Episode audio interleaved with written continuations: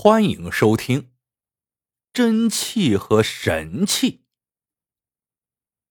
从前，河北沧州有位武林高手，人们只知他姓卜，却不知他叫什么。因为他武艺高强，大伙儿呀，于是就叫他“不过招”，意思是说，他面对敌手，不用出手过招，便可将其征服。可不过招自己却不这么认为，不过招哪能征服对手呢？又怎能分出胜负啊？于是不过招自号不过三，他声言，不管谁，只要躲过他三招，他不过三便拜对方为师。可不过三走南闯北大半年，却找不到一个敢跟他过招的对手。这让他觉得非常的苦恼。这一天，打关东来了个年轻人，说要跟不过三讨教讨教。不过三一听就乐了，心想：我正苦于找不到对手，你来了，好啊，欢迎欢迎。因为不了解对手，所以过招时不过三很小心谨慎。一点也不敢马虎大意，他运足气，准备好好跟这个小关东比试比试。谁知只一掌的功夫，便把小关东打得跟风车似的旋出去老远。不过三笑了：“小兄弟，看样子你的功夫还真不错。刚才我是运上了十分气力。”要是换个人，怕是早就倒下了。你还好吧？小关东头一昂：“你不过胜我一局，没啥了不起的，用不着教训人。告诉你，我不服，咱们三年后再见。”说完，扬长而去。望着他不服输的背影，不过三暗想：“嘿。”真是初生牛犊不怕虎啊！他于是拱拱手，朝小关东嚷道：“小伙子，我等你三年后再来。”果然，三年过后，小关东真的又来了。不过三一看对方那个架势，明显感觉到他肯定功夫大有长进，因此在进招时。更加多了几分小心。不过三那一掌劈出去可是够厉害的，软如棉，硬似刀，虚中带实，实里藏虚，邪雷裹电，掌花乱飞，横竖左右向对手压去。你躲得过横的，却中了竖的；躲开了竖的，横的正冲着你来。任何人只要中其一掌，非死即伤。其实，不过三并不想伤害面前这个不知天高地厚的年轻人，只是觉得此人非同一般，才使出了自己的看家本领。哪知小关东一闪身，竟然躲过了不过三这一招。不过三不由得失声叫好。不过三一边为对手叫好，一边又想着如何出第二招以镇住对手。刚才那十几掌，不过三是一口气甩出去的，上三路真气已经用完，身体大幅度向对手怀里倾斜，想要缩回身子再度出手，已经办不到了。这时。对手只要用一个指头在他背上那么一点，轻则倒地，重则丧命。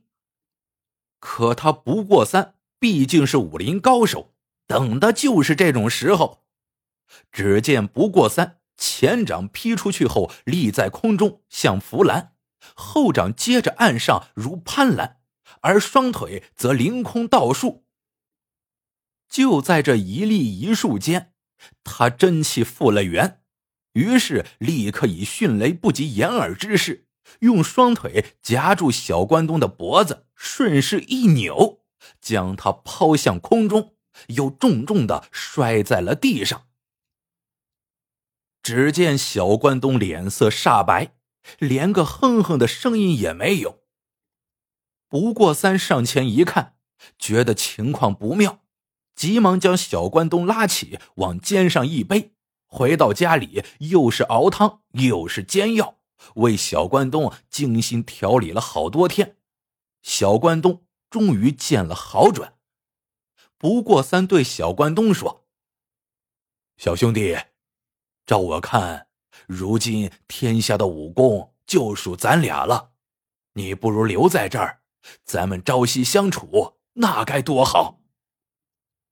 谁知小关东却摇摇头说：“不，虽说我这次又输给了你，但我还是不服。我敢说，再过三年，就绝不会是这样的结局了。”不过三一听笑了，小兄弟，我实话告诉你，如今没有人能躲得过我第三招的，连我自己也没法化解。我一出手，对方必死无疑。如果真有人逃过我这一招，那我的性命也就完了。咱们何苦自相残杀呢？可是小关东一听他这番话，却啪的站了起来，说：“你别吓唬人，我不怕，等着吧，咱们三年之后再见。”说完就走了。一晃三年又过去了。这天黄昏，不过三觉得心里发闷，便独自上了后山坡，来到山岗上。只见月影下站着个人，细一瞧，就是那三番两次上门比武的小关东。小关东一见不过三，立刻双手抱拳说：“前辈，后生在此等候多时了。”不过三不觉得惊讶万分。小兄弟，你不到寒舍，却在此等候。这是为何？小关东呵呵一笑，道：“后生怕前辈不肯赏脸，只得在此恭候。”显然，小关东要逼不过三比武。比就比吧，二人于是打过照面之后，比武就正式开始了。不过三依然按部就班的出招。第一招被小关东躲过，第二招也被他躲过。那神神秘秘的第三招是什么呢？只见不过三在空中扭过头，吐出一口气来，这气细如丝，却硬过钢，看似袅袅青烟，却能够破石裂玉。不过三这口气。直冲小关东而来，小关东躲避不及，哎呦一声摔倒在地上。这里呢，我们皮一下啊，这神秘的第三招，你们给他起个名字叫什么好呢？我先来，我叫他嘴炮。你们的答案打在评论区。好了，我们言归正传。不过三知道事情严重，急忙落地站稳，将小关东一把揽在怀里，失声大哭：“小兄弟，你为啥不听大哥我的良言相劝呢？为什么咱弟兄之间非要拼个你死我活呢？如今你搭上了性命，我欠下了良心，这叫我以后怎么做人呢？”可奇怪的是，小关东却没有立刻咽气，身上始终是热乎乎的。不过三不由大为惊叹：“好小子，吃了我这口真气，居然还留得残生，真是不简单。”不过三将小关东抱回家里，放在炕上，又是揉又是捏，但总不见他醒过来，也不见他死过去。看着小关东那双目圆睁、不肯服气的样子，不过三心里默默说道：“小兄弟，你死的屈，我知罪了。我求你咽了这口气吧，来世我还你命债就是。”可小关东还是眼不闭，气不断。从此，不过三一闲下来，就坐到小关东身边，一遍又一遍的唠叨自己练真气的经过和感受。他多么希望小关东能够活转过来，跟他一起习武练功。可是过了一年又一年，小关东依然不死也不活。这一年，不过三听说东北某地出了个武林高手，也号称不过三。不过三不相信真有此事，决定去会会他。于是他雇了个人，要他代为精心照顾小关东，然后自己便出发了。不过三到了关东，边走边访，但闻其名，却不见其人。一晃就过去了半个月，也没找到那个号称不过三的人影。八月十一那天晚上，他正借着月光行走在一个偏僻的山沟沟里，半道上突然闪出一个人影，拦住了他的去路。不过三一看对方身手，知道来者十有八九就是自己要找的那位，他当然不敢怠慢。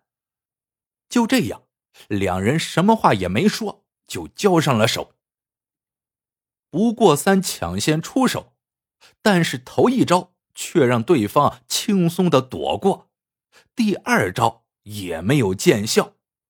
当他运足真气要来第三招时，哪知对方来了个先声夺人，借势伸出二指点在不过三喉间的穴位上，就听“哇”的一声。不过三口吐一口鲜血，当即倒在了地上。但不过三毕竟是武林高手，倒地之后又腾身跃起，见对方已离他而去，便大声喊道：“好汉留步，我有话要说。”对方站住了，不过三追上去说：“承蒙好汉手下留情。”未置小人于死地，从此后我再也不称什么不过三，更无颜在武林中立足了。但请好汉留个性命，以便今后报答。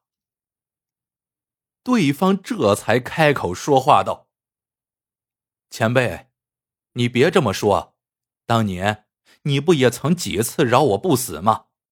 其实我是你的手下败将。”只不过没有服输罢了。不过三顿时就愣在了那里。你是小关东？不错，小关东就是我。不过三看相听音，站在自己面前的应该就是那个小关东，可这怎么可能呢？不过三说。请好汉别开玩笑了，小关东当年吃了我一口真气，如今还躺在炕上，怎么会在这儿呢？这你就不必多问了。对方冲不过三说道：“反正我在你面前连输三阵之后，终于看出了你的破绽，于是就在这里终日研磨。”才学成刚才那一手既不伤人又可胜你的招式，大哥，人生如梦，我也是大梦一场，如今醒来也该去了。前边村寨里住着我的发小，就拜托大哥照应了。说罢，只听唰的一声，他人不见了，只留下一堆衣服和一汪鲜血。不过三眼见的小关东刹那间没了踪影，伤心的大哭了一场。天亮后，他将小关东的衣冠包好，来到前面村里，打听到小关东的住处之后，直到夜深人静时，才翻墙入院，扔下大把银子，然后赶路回家。不过三来到家里一看，炕上的小关东已死去多时。替他照顾小关东的人告诉他说：“小关东就是在八月十一晚上断的气。”不过三听罢，对已经闭了眼的小关东说：“小兄弟，我练的不过是真气，而你凭的却是神气，我服了你了。”后来，不过三厚葬了小关东。离开沧州，远走高飞。从此，他在武林中消了声，拟了迹。他那口真气也随之失传，再没人能练得出来了。好了，这个故事到这里就结束了。喜欢的朋友们，记得点赞、评论、收藏。感谢您的收听，我们下个故事见。